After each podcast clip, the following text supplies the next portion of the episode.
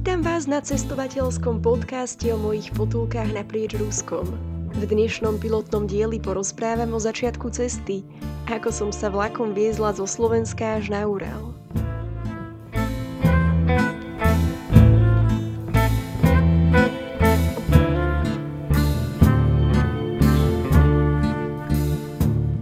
Leto bolo v plnom prúde, priam ideálny čas vyraziť na Sibír.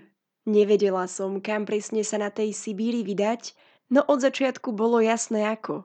A tak som skoro z rána na stanici v Žiline nastúpila na vlak, aby som sa po troch dňoch cesty dotrmácala tam, kde Európa končí a začína Ázia. Do mestečka Ufa, čo ani neleží na transsibírskej magistrále, ale bokom v južnej časti Uralu.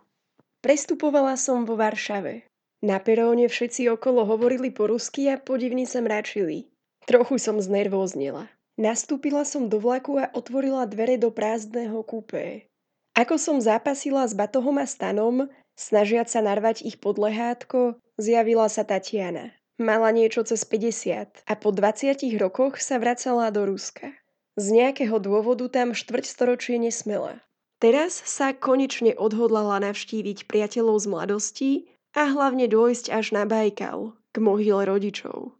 Zvedavo sme pozerali jedna na druhú a zrazu sme už cestovali dve. Čaj sme zaliali horúcou vodou zo samovaru a ja som počúvala príbehy z detstva na Sibíri.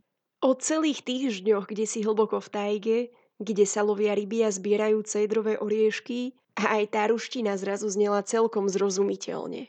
Už sa len rozbehnúť do tajgy, rozložiť oheň a postaviť stan. Občas Tatianino rozprávanie prerušili vzliky z lôžka oproti. Pristúpila k nám 86-ročná bábuška z Bieloruska. Vracala sa domov od svojej jedinej céry, ktorá sa presťahovala do Polska. Bábuška teraz za ňou musela dochádzať takmer 20 hodín. Nevedela, či takúto cestu ešte zvládne. No aj vzliky napokon vystriedal povznesený smiech, keď bábuška spomínala, čo všetko už prežila v minulých režimoch. A vlastne už to vraj nejako doklepe až do konca. Prezliekla sa do nočnej košele, zababušila do županu a zaspala.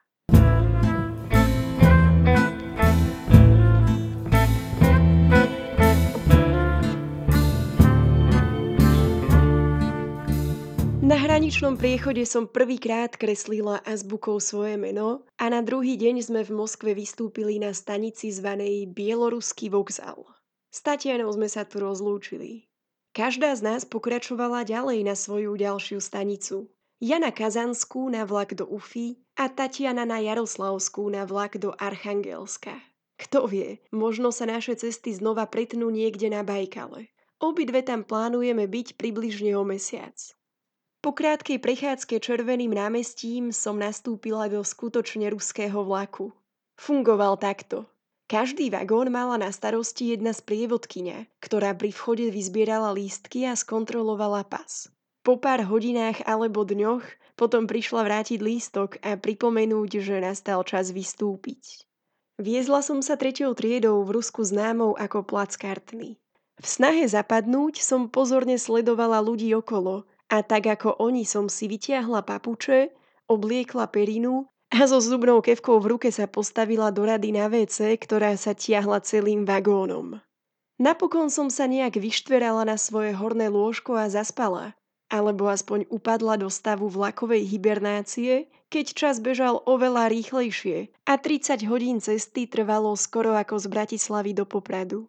50 párov nôh voľne hompálalo okolo a dodávalo ceste správnu arómu.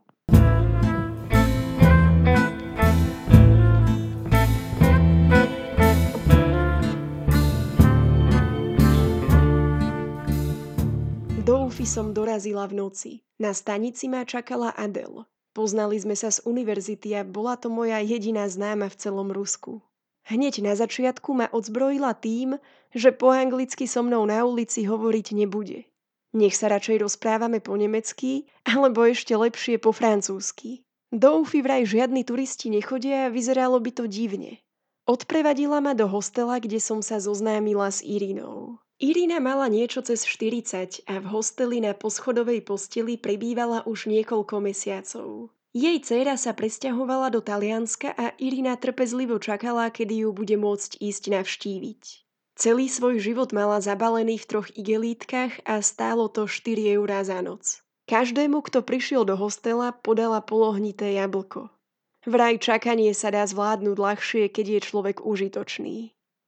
S Adel sme sa prechádzali centrom a ja som pozerala, ako na jednej ulici stojí bok po boku ortodoxný kostol, mešita aj synagóga a stále ostalo dostatok miesta pre sochu Lenina a pamätník s tankami. A samozrejme, námestie s fontánou, zmrzlinou a ruskou vatou, kde sa deti vozili na starých kolotočoch premalovaných novou farbou. To je centrum, ktoré sa takmer v každom ruskom meste nazýva Prospekt Lenina. Najviac som si však oblúbila staré mašrutky, dopravný prostriedok fotogenickejší ako moskovské metro. Taká malá sonda do ruskej duše.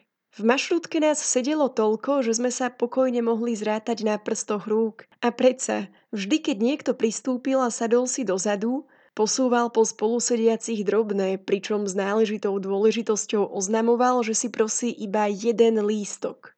Kým sa mince dostali dopredu ku šoférovi, zopakoval to každý aspoň raz. A tak sa celý čas mašrutkou ozývalo iba adin bilet, adin bilet, adin bilet. V autobusoch to už bolo sofistikovanejšie. Počet pasažierov bol podobný ako v mašrutke, ale tržbu mala na starosti na miesto šoféra z prievodkyne. Do ruky som jej vložila mince a chcela si sadnúť, no sprievodkyňa ma zastavila so slovami Padaždíte, devočka, vezmite bilet. A vtisla mi do ruky zdrab papiera, na ktorom bola perom napísaná cifra 1. Poďakovala som sa a sadla som si. V zápäti sprievodkyňa vstala vraj kontrola cestovných lístkov. Zdesene som pozerala, ako jej každý s plnou vážnosťou ukázal svoj lístok a ona spokojne kývala hlavou.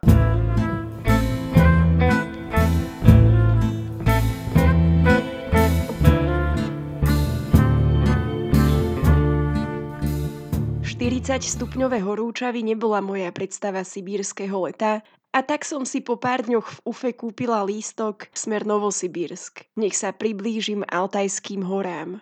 Tentokrát som skúsila šťastie v druhej triede v kúpe určenom špeciálne pre ženy. Boli sme tu 4 plus 1 pes. Matka s dcérou a zlatým kokršpanielom a žena, ktorá sa viezla až do Vladivostoku navštíviť brata. Vlákom tam išla poprvýkrát. Doteraz vždy lietala, no od poslednej hospodárskej krízy vraj stojí za to viesť sa týždeň vlakom, týždeň oddychovať pri tichom oceáne a týždeň cestovať nazad domov. Vytiahla ihlice a začala štrikovať.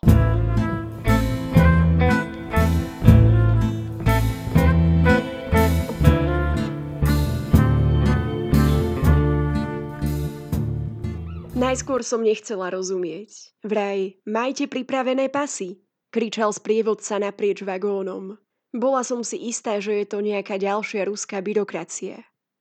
Môj omyl však veľmi rýchlo uviedol na pravú mieru Google Maps, keď sa modrá gulička z ničoho nič začala rúčiť priamo do Kazachstanu. A ja som zdesene zistila, že do Kazachstanu potrebujem víza aj na obyčajný tranzit. Písal sa totiž to rok 2016. Koktavo som skúšala svoje ruské vety. Ja neznala, že mi v Kazachstane umenia vyznieť. Krízová porada v našom kupe rozhodla, že si mám lahnúť na horné lôžko, poriadne sa prikryť plachtou a zbytočne sa nehýbať. Tohto plánu som sa poctivo držala celé 4 hodiny, čo sme sa viezli kazašskou stepou. Keď konečne prišla kontrola, bola som rada, že môžem ležať. Inak by som od strachu asi odpadla. Pozornosť colníkov napokon na seba strhla sabáka na lôžku podo mnou a začala štekať. Colníci psovi skontrolovali papiere a odpochodovali preč. Vlak sa dal do pohybu. My už v Rasii. Ozvalo sa odvedla a ja by som si veru nikdy nepomyslela, že bude mať niekedy takú radosť z toho, že som v Rusku.